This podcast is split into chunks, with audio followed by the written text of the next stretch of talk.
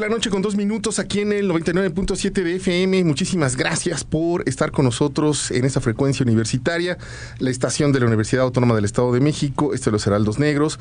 Como todos los lunes, eh, eh, traemos un programita por ahí que esperamos les guste alrededor de la literatura. Mi querido Ever Quijano, ¿cómo estás, hermano? Muy bien, Alonso, muy, muy contento de estar como siempre todos los lunes en esta alquimia nocturna de la palabra, este programa sobre literatura y todas las variantes y todos los lugares hacia donde se tira la literatura y como siempre, pues en esta estación universitaria del 99.7, la frecuencia modulada Uniradio, la estación de la Universidad Autónoma del Estado de México. Y pues bueno, les agradecemos el privilegio de su audiencia a quienes nos sintonizaron en el FM, en sus carros, en sus computadoras en sus trabajos, desde donde estén ahí em, compartiendo con nosotros este horario nocturno. Pues les agradecemos, así como le agradecemos del otro lado a Kike DJ que está ahí acompañándonos. Eso, Kike, y que ya está ahí mandando la, eh, la invitación que ya nos llegó justo para platicar con nuestra entrevistada del día de hoy. Sí, una, una joven poeta que nace en Guadalajara, pero ya vive acá como desde el 2010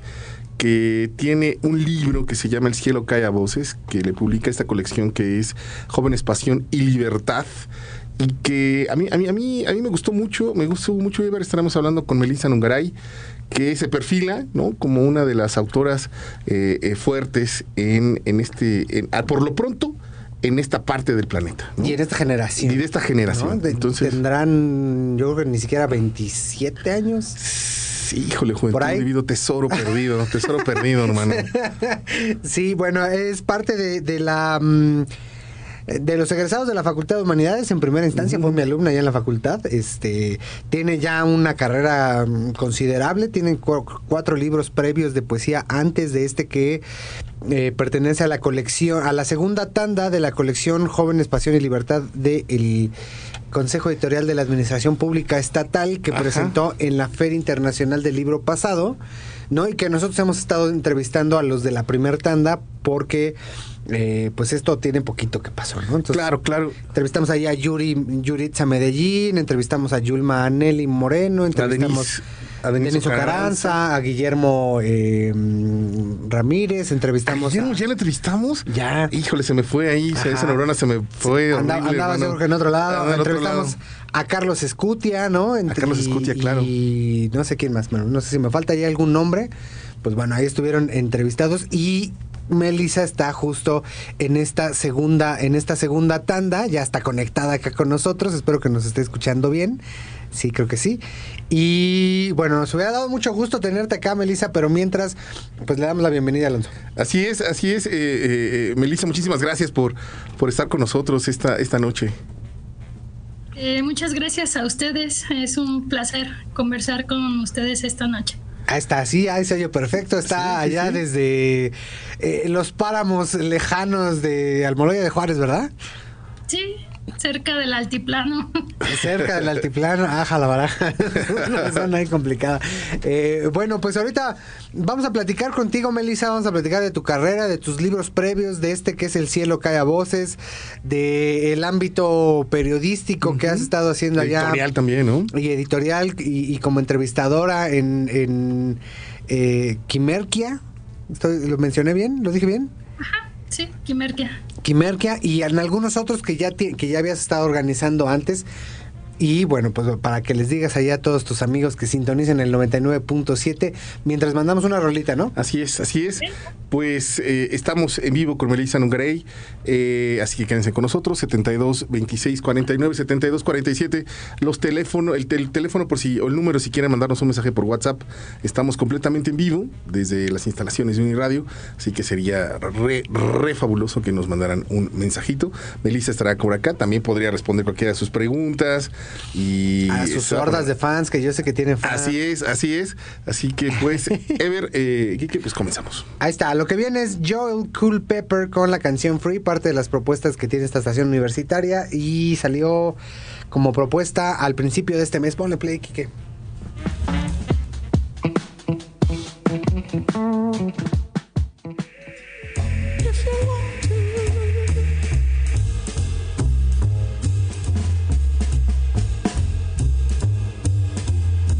Ahí estuvo una rolita de mm, The Soul de Joel Culpepper con este, mm, con este flow de apapachoso para esta hora nocturna.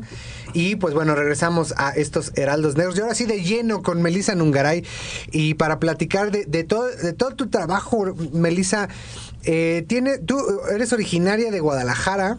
¿Cierto? Y viniste acá como a los 15, 16. Y cuando llegaste acá ya tenías cuatro libros publicados de poesía. Creo que el primero tenías seis, ocho años. Cuéntanos de esa etapa antes de que entremos en todas tus demás actividades, eh, Meli, porfa. Pues sí, así es. Soy de Guadalajara, Jalisco. y, mi camino, pues, en la, en la, poesía comenzó cuando tenía cinco o seis años. Mm, por medio de un juego que tenía con mi padre. Él me leía un poema y yo como que eh, le contestaba ese mismo poema cuando aún no sabía leer ni escribir. Entonces, así comenzó, ¿no? Como un juego. Así conocí la literatura y posteriormente me contactó una editora que se llama Patricia Medina y mm, pues me, comentó que le gustaban mis poemas y que me propuso eh, una publicación. Y así es como surgió Raíz del Cielo, que es mi, primer libro, después Alba Vigía, Sentencia del Fuego, Travesía Entidad del Cuerpo. Y estos cuatro, estos cuatro libros se publicaron en Guadalajara. Oye, pues qué interesante forma de empezar y sobre todo a, qué edad tan temprana y además mm, mm, suena como muy particular el hecho de que eh, como nos comentas, no, no, todavía no sabías este leer y ya estabas haciendo juegos verbales o respuestas, me imagino que como automáticas a este lenguaje. ¿Cómo, cómo, cómo te ha marcado en términos de tu personalidad y todo, y todo lo que tiene que ver con la interacción con lo demás, este inicio en, en la palabra? Pues es mi manera de entender el mundo. Sin la poesía yo creo que que no, no sería Melissa, o sea, no sería yo misma. En la poesía me encuentro y es ahí donde me desarrollé. O sea, a partir de ahí eh, es donde surgen todas las demás cosas. Para mí es como el centro de mi vida. Melissa, para, para algunos poetas el, el, todo empieza como un juego, como la poesía es un juego, y, lo conservan durante mucho tiempo. En tu caso, Melissa, que realmente sí empezó siendo un juego, ya ahora con, la publicación de este libro, ya con la experiencia del libro publicado, del ejercicio eh, eh, eh, más consciente, ¿todavía conserva, conserva ese halo lúdico? ¿O qué, ¿O qué es, Melissa, el motor ahora para la poesía de Melissa Nungaray Sí, todavía conserva el juego. Yo creo que si no jugamos con, el lenguaje, con lo que somos, eh, pues no habría diversión, ¿no? todo sería muy, muy aburrido. Entonces, ah, también yo creo que a partir de ese regreso a la infancia, a lo lúdico, es ahí donde surge el arte, ¿no? O sea, es, para mí es un juego, pero claro, en, en la esencia misma ya en la hora de desarrollarlo, escribirlo, claro que tengo la conciencia, ¿no? De, de la creación de, de cada elemento. E, eso es muy significativo porque tienes 25 años y ya tienes 5 libros publicados, mujer. Esto es una cosa impresionante. Además de una licenciatura en letras latinoamericanas que, y, por lo pronto cerca de estar en la maestría, si no estoy equivocado, incluyendo el trabajo periodístico y de vinculación que has estado haciendo ah, en Venezuela, en Centroamérica, un poco en América del Sur. Antes, antes de entrar en ese, que es otra forma de tu crecimiento, a mí me gustaría preguntarte ¿Cómo, cae este libro después de estos juegos previos o de, esto, de este afán lúdico anterior a este que es El cielo cae a voces? Eh, cae muy bien porque ya tenía demasiado tiempo sin escribir, ya casi más de siete años, o sea, sin publicar un libro como tal. Eh, sí tenía ejercicios creativos, pero ahí nomás como de cajón. no, no los publicaba y entonces pues me da gusto, ¿no? Seguir en este, en este camino y seguir escribiendo y publicando, eso es lo que a mí me, me gustaría y pues por la carrera y todo lo demás no, no tuve ese tiempo para dedicarme y lo escribí durante la pandemia justamente. Oye, y es una, es una pregunta que hacían de cajón antes, eh, Melissa. La, academia, eh, eh, tu formación profesional y tu, y tu vocación como poeta, hay, hay puntos de encuentro, hay desencuentros, la academia te acogió, la, se acogieron mutuamente, o, o qué onda, contribuye a tu, a tu, a tu búsqueda poética. Eh, más bien a mi curiosidad, porque también ah, hay como dos direcciones, ¿no? Lo, poético para mí, lo que es la investigación, y a mí me interesa también la, la, investigación, entonces como que me divido, porque no se puede ser como creador y también, bueno, no se pueden juntar esos mismos caminos en sí, ¿no? Eh, yo los tomo de manera diferente. Y pues sí, eh, yo diría que es muy aparte, porque durante mi carrera universitaria no estuve, como, como les comento, publicando como tal. Entonces, pues no, es como que muy, muy aparte, yo diría. es, suena como algo que pasa muy seguido, a mí me pasó y nos lo han dicho en otras ocasiones, que cuando uno está estudiando la licenciatura y clavado en las cuestiones epistemológicas, académicas, se cierra, se seca, se apaga, se amarga todo lo que tiene que ver con la escritura creativa, particularmente la de los que escribían, escribíamos o intentamos escribir poesía. ¿A ti y te pasa, te pasó eso? ¿O fue nada más una suerte como de, de pausa? Yo me quise separar un momento de la escritura como tal y dedicarme a estudiar. fue como una pausa. Sí. Ah, perfecto. Oye, oye, Melissa, a mí me llama mucho la atención que tu primer libro tenga que ver con el cielo y este libro, después de esta pausa, también tenga que ver con el cielo. Eh, los elementos parece que son un, un, un tópico importante, simbólico en, en, tu obra, el cielo, el viento, el fuego, que también aquí en este libro, en El cielo cae a voces, están muy, muy marcados. ¿Qué onda con esta relación con el cielo, Melissa? quise volver al, al inicio, a, esa palabra que me llamó la atención, o sea, desde pequeña, desde que aprendí a escuchar la poesía, porque eh, por medio del juego que tenía con mi padre y recitaba y recitaba en voz alta poemas, entonces a partir de ahí, ¿no? Eh, conocí el ritmo, entonces quise retomar esa parte de, del origen de la palabra, de, Ah, de los comienzos, así en general y por medio de, los símbolos que, había retomado anteriormente, ¿no? Cuando estaba pues más pequeña, como el cielo, la naturaleza, los elementos. Oye, y el cielo de Toluca, que además está siempre repleto ahí de partículas de pues, micro y pequeñas que llenan de smog, ¿no?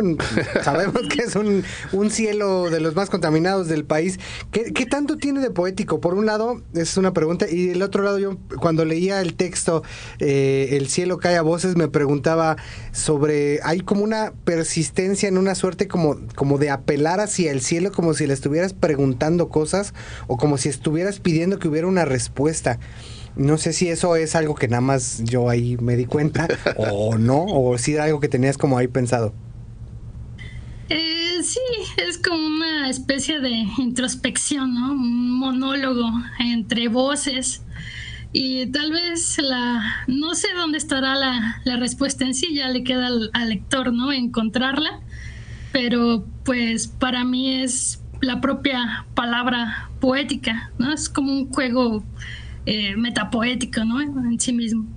También ahí me llama mucho la atención el, por momentos parecen suras, por momentos parecen mantras, por momentos parecen eh, eh, melodías entrecortadas o oraciones que, que, bueno, el ritmo es, es, es, importante eh, en esto. Por momentos arranca, el ritmo te permite irte, pero por otros momentos también te, te mantiene eh, fijo, eh, estático. ¿Qué onda con ese manejo del ritmo, Melissa? Ahora que lo mencionas, que también desde muy pequeña no hay esa relación con el ritmo. hay niveles de intensidad en el libro, o sea, empieza como que con pausas, eh, con muchas referencias retóricas, ¿no? Simbólicas. Y ya después está el clímax y, ya después baja y así, ¿no? Dependiendo del orden de los versos, pero así, o sea, fue intencional, ¿no? Ese, ese juego con, con el ritmo y a través de, de las imágenes. También, es que me quedé pensando que justamente en, ese ritmo hay un, recurso que tiene que ver con la repetición y las anáforas que, que, que, de lo poco que lo que yo te había leído antes no, no, no estaba tan marcado como, como acá. Y me parece que ahí hay una suerte de resultado es un, te, te pregunto, te, te, provoco para que nos digas una, eh, una respuesta si, si hay una influencia ahí del taller de, grafógrafos, porque tengo entendido que estuviste, estuviste yendo ahí y, y, ¿no? y que estuviste también ahí publicando un poco en, grafógrafos. Eh, fíjate que no. ¿No? grafógrafos nomás asistí a una sesión y después me, me salí. Ah, mira. Pero casi no, no he participado con ellos. Eh, en cuestión con la anáfora, tiene que ver con lo mismo que, les había dicho del, del, origen de la repetición. Eh, y es como una especie igual, bueno, tiene que ver todo con, con los mantras, ¿no? La anáfora, esta especie de introspección. Entonces, eh, va unado, ¿no? Va enlazado a esa misma idea de estar repitiendo y repitiendo las palabras eh, eh, para pues encontrar algo, ¿no? Encontrar algo más allá, ¿no? Como, como la utilidad de los mantras, ¿no? Paz, tranquilidad, no sé. oye, oye, a mí también, aquí hemos hablado de varias autoras, sobre todo narradoras, que se han enfrentado eh, desde lo femenino a, la adolescencia, a la pubertad y a la madre. Realmente las narradoras, las narradoras que hemos hablado acá, eh, la, madre es devoradora, eh, cárnica, caníbal, mandíbula. En este, aquí, en este libro, en tu libro, Melissa, la figura femenina también aparece, aparece como madre y aparece como mito, ¿no? Sale Cassandra, sale Venus como diosa como eh, eh, protectora, como vehículo. Y me pareció curiosísimo y me encantó que el, el, el, poema, ante el penúltimo poema, eh, dice ante la, ante la Santísima Virgen María. Entonces cierra todo un círculo de, de lo femenino y de lo materno. Melissa, ¿qué onda con esa, con esa relación con, con, con la madre, con lo femenino? me refería a la diosa blanca a la palabra poética, ¿no? A la imagen en sí misma de, la poesía. A eso me, trataba de referir a través de, las imágenes. Vámonos, ahí está la referencia académica. sí, y ahora, y ahora ya, me, dio más miedo el de Mónica Ojeda, porque la diosa blanca parece ser un culto más allá de esas páginas. Ah, sí, sí, sí. Sí, sin duda. si no mal recuerdo que también hay referencias como a la mitología eh, iba a decir prehispánica, pero no, no sé, este... Parece Coatlicue, ¿no? Parece Coatlicue, parecen cosas como del, del ámbito azteca. No sé si, si también estaba vinculado en ese sentido. Sí, o sea, todo está en enlazado. Ajá, sí. Oye, Melissa, y el árbol, el árbol es una figura que se representa en muchas especies de árbol. En, en, un momento eres el árbol, dice la voz poética, yo soy el árbol, soy el árbol quebrado por un rayo, ¿no? También el, árbol parece el axis mundi, ese, ese control del equilibrio. Eh, Melissa, ¿qué onda con la figura también del árbol? pues trataba de hacer, eh, pues, en, ¿cómo se podría decir? Aumentar, ¿no? Ese tipo de enunciación hacia algo, bueno, a partir del de la primera persona, ¿no? Invocar, ¿no? Evocar hacia algo pero pues cada quien lo, lo, puede interpretar, ¿no? Sí, claro. sí, fíjate, estaba pensando si había ya referencias eh, mitológicas, como hiciste en, en, alusión al libro de Robert Graves y la diosa y la diosa blanca, y sí aparece mucho porque además siempre los dioses están vinculados a las cosas naturales y el cielo, pues es el primer paraje en donde están el Olimpo, el Tamuanchán, el que me digas, ¿no? Claro. Eh, y, en ese sentido, pues hay un montón de cosas que se pueden, que se pueden ver con respecto a, los dioses naturales, a los totémicos y tal. pero hay algo que, tiene que ver también con, esta función paisajística más civil, ¿no? Más de, un, de una estética específica de ver el cielo como a los que nos gusta ver el cielo, las estrellas, la luna en particular, en general. Y, en, y en tu caso, parece que lo que estás pidiendo es que el cielo esté con nosotros, ¿no? Que esa cosa pues no sé si mística y también paisajística, baje con nosotros, que se caiga al momento en el que le hablamos. Eh, ¿Tú crees que eso es como la función de la poesía, ¿no? Hacer que, que caigan esas cosas, que nos lleguen, eh, nos, se nos acerquen. Sí, recuperar esa visión analógica, ¿no? De, de, la vida y retirarnos un poco de, pues, de la tecnología, de los medios y, enfocarnos en, en, sí mismos, ¿no? En ese tipo de meditación interior, camino, eh, a través de los mantras, la poesía, no sé, hay, existen miles de formas, ¿no? De acercarse a eso místico. Entonces, sí, yo creo que sí, para mí eso sería la poesía. Que también aparece por ahí un micrófono y unos cables y por ahí imaginé una cabina también de radio, igual fue mi, igual fue mi piradez, pero ah, sí, no, por ahí también la, la, la voz a través de, de esto, de lo, de lo mecánico, también hay ciertas también insinuaciones a lo, ¿no? A esto, Melissa. Sí, hay como esa contraposición, contraparte, ¿no? De, de lo analógico. Muy bien. Oye, tenemos que ir a, a un corte y eh, queremos seguir platicando contigo. No sé si te dará tiempo todavía de estar unos minutitos más, porque en el corte sí. y lo que regresamos nos echamos unos cuatro minutitos, ¿va? Sí, claro. Va que va. Pues acá recuerden que estos son los Heraldos Negros, este es el programa de literatura. Estamos con Melisa Nungaray en vivo, ¿no? Y quienes nos estén escuchando ahí en el podcast en Spotify, pues bueno, esto fue transmitido hace algunos días en este programa de los lunes acá en Uniradio, en el 99.7 de la frecuencia modulada. Vamos a un corte y regresamos, no le cambien. Esto es los Heraldos Negros. Los Heraldos Negros.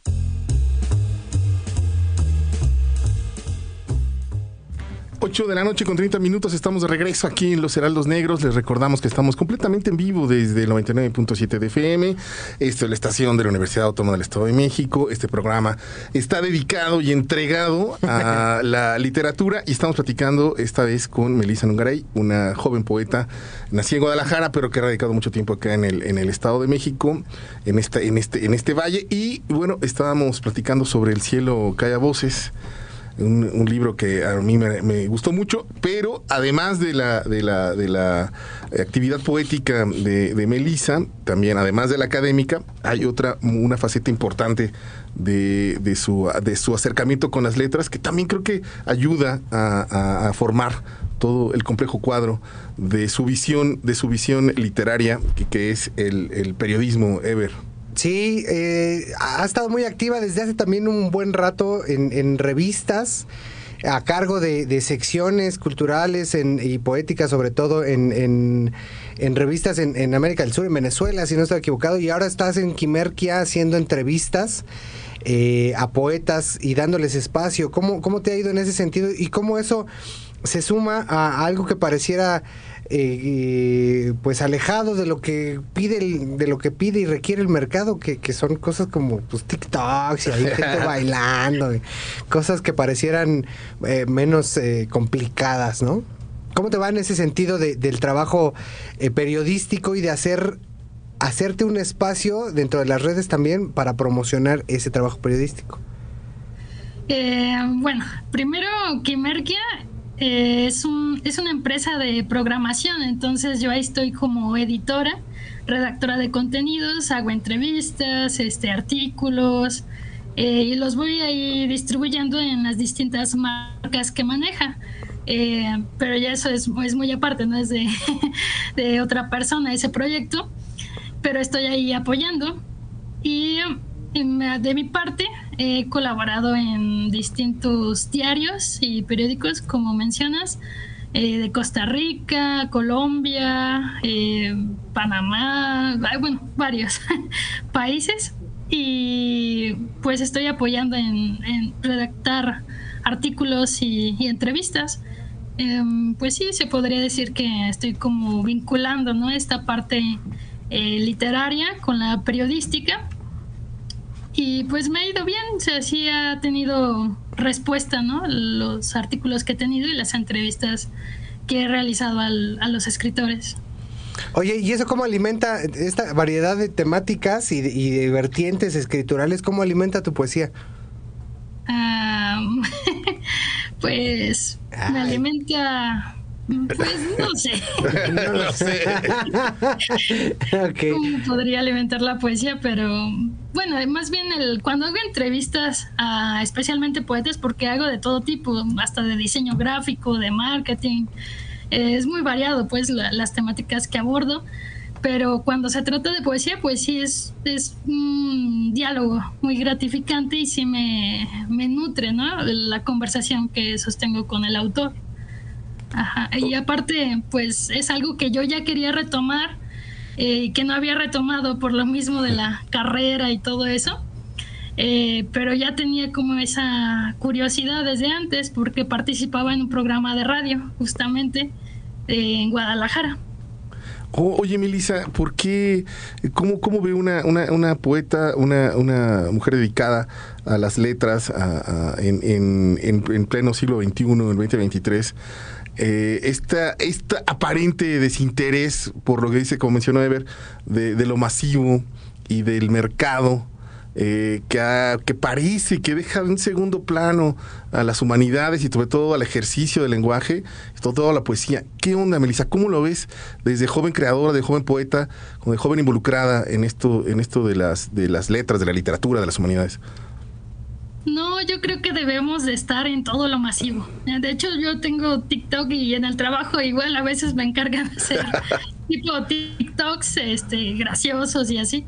Pero yo creo que sí, o sea, hay que llegarle a los chavos por los medios que más utilizan y no, no necesariamente porque no tenga nada que ver, sino pues del, o sea, del mismo tema, o sea, tratar la literatura, la poesía, pero desde un distinto ángulo, ¿no?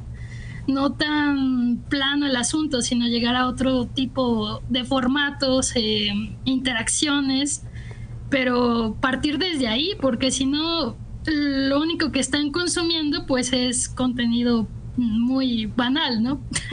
muy rápido. Muy bien, pues hay, hay un montón de cosas que creo que desde ese, desde esa transición me parece que, que van a alimentar, eh, pues no solo tu escritura, sino también la concepción de cómo vemos la literatura y cómo se está viendo la literatura, sobre todo para quienes en algún momento tuvimos como con gusto de la, de la investigación, que no necesariamente está cerca de esos medios en los que tú estás en activo, ¿no? Incluso yo te veo activa en LinkedIn, que es una, eh, pues es una red social que tiene perfiles totalmente distintos y, y que me parece que, que es algo que, que está incidiendo no solo en, la escritura, sino también en, la difusión o la divulgación de esos contenidos.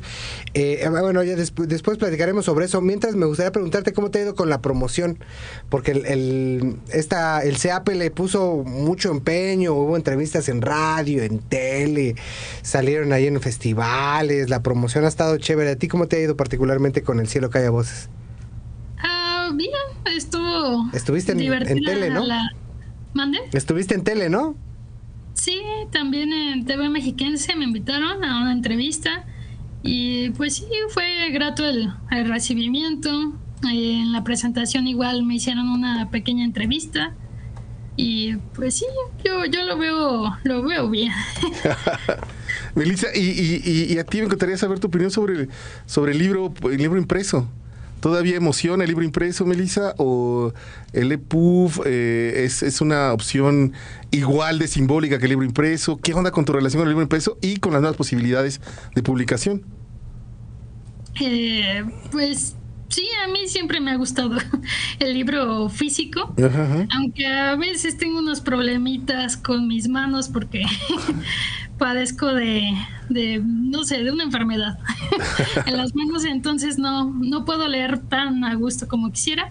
Pero, pero sí, o sea, sí me emociona. Eh, eh, no, no iguala, ¿no? Eh, otros formatos, pero sí podríamos ir hacia otros tipos de, de interacciones, igual como te decía con el público, e igual hasta tipo videojuegos, ¿no? Claro. No sé. Ajá. Muy bien, mira, nos llegaron acá unos mensajitos. Dice mm, eh, Juan Antonio Vázquez, saludos. Eh, Ever Alonso Quique a la escucha. Y acá dice eh, el Fénix que eh, salud, también manda saludos, buenas noches Heraldo, saludos a ustedes y a la entrevistada. Le mandamos también un saludo al, Fénix. Saludos Fénix. Y, Lupita Camacho nos había dicho que nos, que nos iba a escuchar en ah, vivo, Lupita. que viene la próxima semana, ¿no? Bien, tú Lupita. Yandy está por ahí también, a, a, buen Pablo, le mandamos un abrazo. Vientos. Oye, eh, eh, ¿qué se viene de tu trabajo literario, de tu trabajo eh, en Quimerquia, de tu trabajo académico? ¿Qué, vamos a esperar de Melissa en, en el corto o mediano plazo? Pues el siguiente año la maestría y seguir escribiendo. A ver, ¿qué, qué, qué sucede? No sé. Oye, Melissa, ¿dónde te pueden seguir? ¿Te pueden eh, seguir por ahí unas páginas de escritura, de TikToks? ¿Qué onda? Eh, pues sigan mi, mi revista. Tengo una revista que se llama En la Más Médula. Ahí difundo a, a varios poetas de distintas partes del mundo. Entonces, desde ahí es eh, www.enlamasmédula.com. Perfecto. Todo Melissa. junto sin espacios, ¿ah? Sí. Y con acento, ¿no? La más médula, ¿no? Bueno, ahí luego en- vemos. en- No, no, en en internet ya ¿no? no llevan. Cacho. Melissa, muchísimas gracias, de verdad. Gracias por tu tiempo y felicidades. Está bastante chévere el cielo eh, que calla voces. Sí, muchas gracias a ustedes y un placer conversar. Pues un saludote hasta allá, hasta del otro lado de la pantalla. Te agradecemos mucho. Y vamos con, con una rolita aquí que este es Carl Cave, One Time for That. Desde Alemania, este synthwave industrialoso Ah, para bueno. bailarle acá en la noche fría como esta.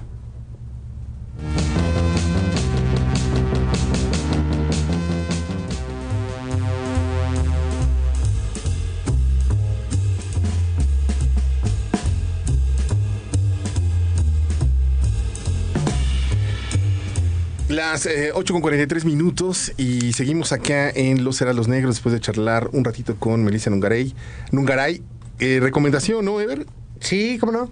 Hay que, hay, hay, mm, pues recomendación en tres sentidos, ¿no? Su, su página en lamasmédula.com está Ujú, chévere, ahí se puede encontrar distintos autores. eh, lo que hace en Quimerquia también está entretenido, ¿no? Lo que, sobre todo las entrevistas que nos platicó. Y bueno, pues ahí está su, su libro, El cielo cae a voces, en eh, la colección de jóvenes, en el Consejo Editorial de la Administración Pública Estatal, que, que pues están ahí la librería en la cual pueden comprar esos y los ganadores del certamen eh, Laura Méndez de Cuenca y de los premios Sor Juana, que están ahí en eh, Pedro Asensio. Pedro ah, ya Asensio- cambiaron, pero en la casa, en la casa grande, en la, en la casa, casa de cultura. ¿no? Ahí mero, ahí hay uno. La librería está en el Parque de los Fundadores y en el, en el Centro Cultural Mexiquense ¿Ya Bicentenario. no están en. Independencia, hermano? Independencia y, No, en ya la mera esquina. Ya no, Independencia y. Y Sor Juan, no, no, en y- oh, Josefa. Y Josefa, no, ya no.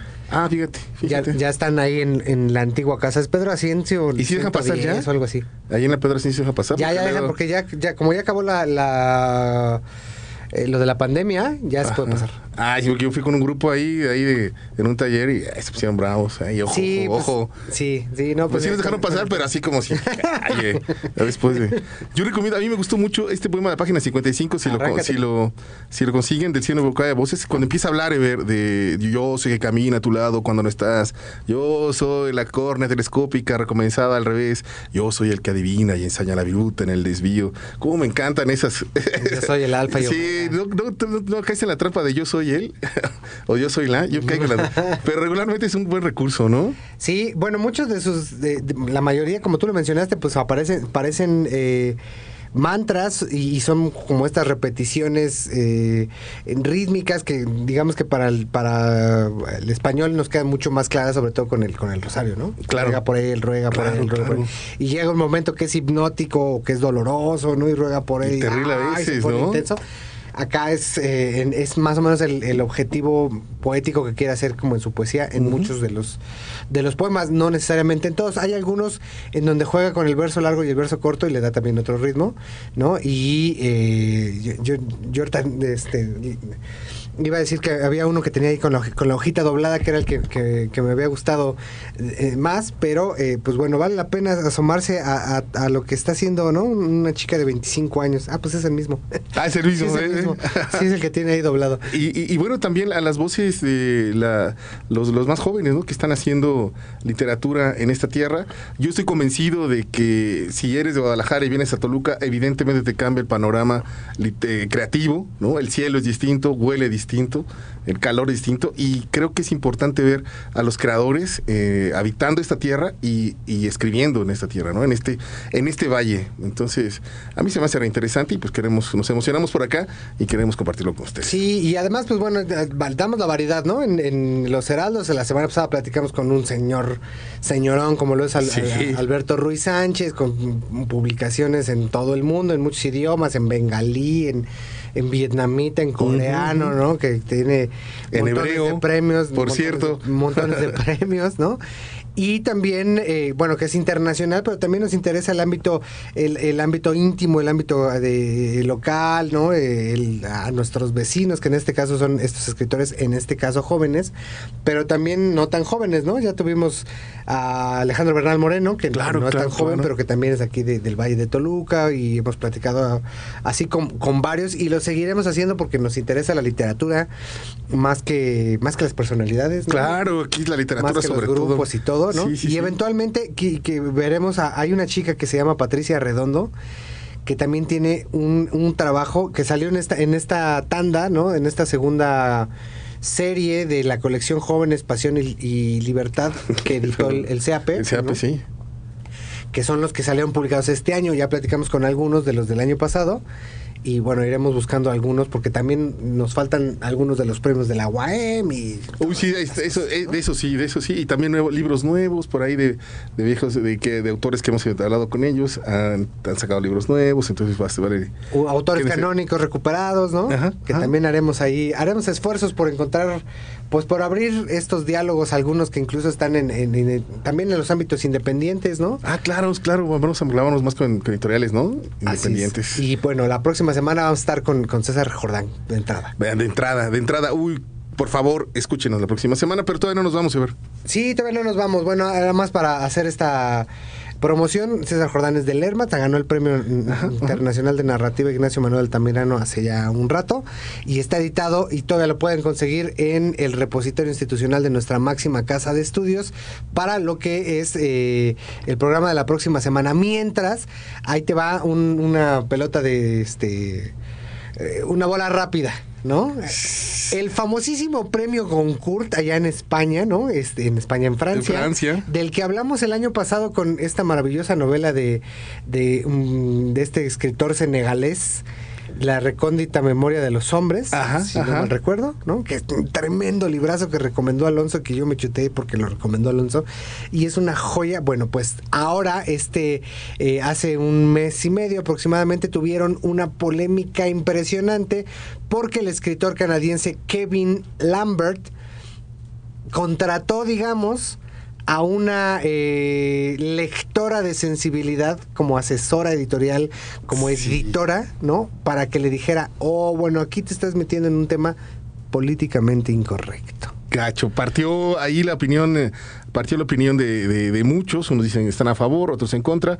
Es una estrategia que ya se ya lleva mucho tiempo haciéndose, digo, tampoco es nueva, pero híjole, sí, a mí yo no sé, man, yo pone, pone en, el dedo en la llaga sobre lo que es la literatura o bueno, es para algunos y el arte y está cambiando la, la, manera de verlo y eso pues me da miedo porque ya estoy viejito, pero no sé qué opinas. ¿Tú qué opinas, man?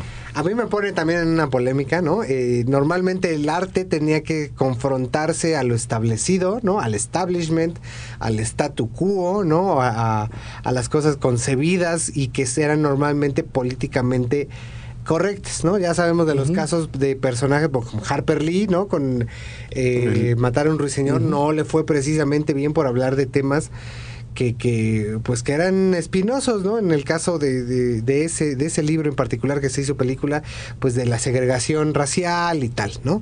Y ahora justamente hay un montón de revisionismo en torno a lo que ahora es políticamente correcto, ¿no? Que tiene que ver con la apertura, ¿no? A las marginalidades o a los sectores marginales y una sensibilidad en la cual ya no se, ya, ya no se puede insultar o ya no se puede tratar los temas como se trataban de otra manera, aunque fuese y ahí es donde viene el tema, ¿no? Aunque fuese para censurar esos mismos temas, ¿no? Claro. Y hay casos como este de, de- de la censura a los libros de Roald Dahl, en lugar de decir gordito le ponen, se elimina ese término, se usa otro término. Robusto.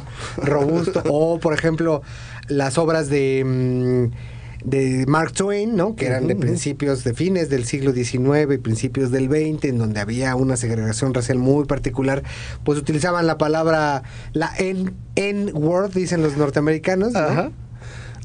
y en ahora se han estado censurando, ¿no? Entonces, pues esas, eh, eh, estas, estas nuevas sensibilidades, pues nos harían censurar un montón de cosas, eh, empezando por la Y Biblia. a mí se me hace un abuso y sobre todo el mercado. En realidad, cualquier tipo, tipa, ente que se dedique o le esté apasionado a la lectura le gusta la lectura, comprende perfectamente que pertenece un tiempo y un espacio a una obra, ¿no? O sea, tampoco somos babeantes, lectores babeantes, que digan, no, es que, ¿no? Hisby te ocupó negrito, ¿no?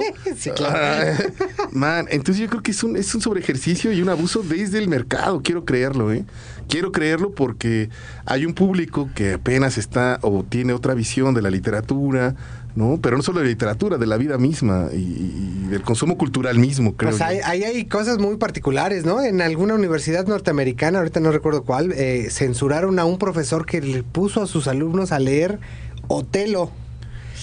¿No? Y desde dos posturas. Primero la violencia eh, machista, ¿no? Contra Claro, Desdémona, por claro. el celoso de Otelo. Y luego por lo que generaba en términos de, de estereotipo a la comunidad Afro-. ¿no? Porque Otelo es mucho más moreno, tiene melanina. Sí, sí, sí, sí, sí. No, es mucho más morenito. Pero bueno, eso aplica, por ejemplo, para el término nito. Que le ¿no? quitaron el... Que le quitaron al, al pastelito este. Se pasa. A ver, al, de- a Memín Pinguín. Al Memín ¿Qué Pinguín. culpas tiene Vargas Che de, de lo que pasa en el gabacho, pues, no? Bueno, eso también quiere decir que son heridas, son heridas muy, muy fuertes, ¿no? Y el objetivo justamente de la literatura era mencionar. Señalarlas, ¿no? Ahí es donde está el tema, ¿no? Acá, yo creo que si tienes un personaje que, que es de otro, de otra cultura, que quieres manejar, eh, quieres manejarlo, creo que apoyarte de expertos en el tema para no caer en, en, en incongruencia, incongruencias o amarrar más a su personaje.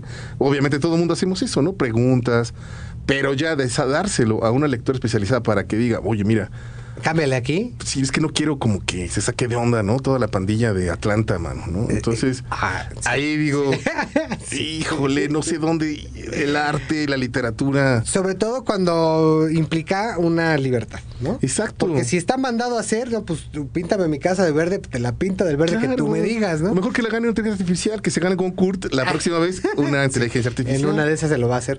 Ah, ah, es un tema significativo y acá creo que eh, pues puede tener esa, esa, esa, cuestión del mercado, como bien dices, ¿no? Como le como- pasa en muchas cosas que es lo que comanda, ¿no? En, en este caso para el Goncourt y en este caso también para, para la, la Francia mm, pues purista, ¿no? Por decirlo así en Claro, términos eh, claro. artísticos. Con problemas migratorios muy graves, por Con cierto. pro- sí, con, epo- con historia de colonialismo y Horrible, y horrible. todo, ¿no? Pero para eso el editor puede poner un cintillo, ¿no? Como acá en las estaciones y en los programas de tele, eh, las o- las opiniones son responsabilidad de tal, ¿no? Y con eso ya queda claro que hay una diferencia.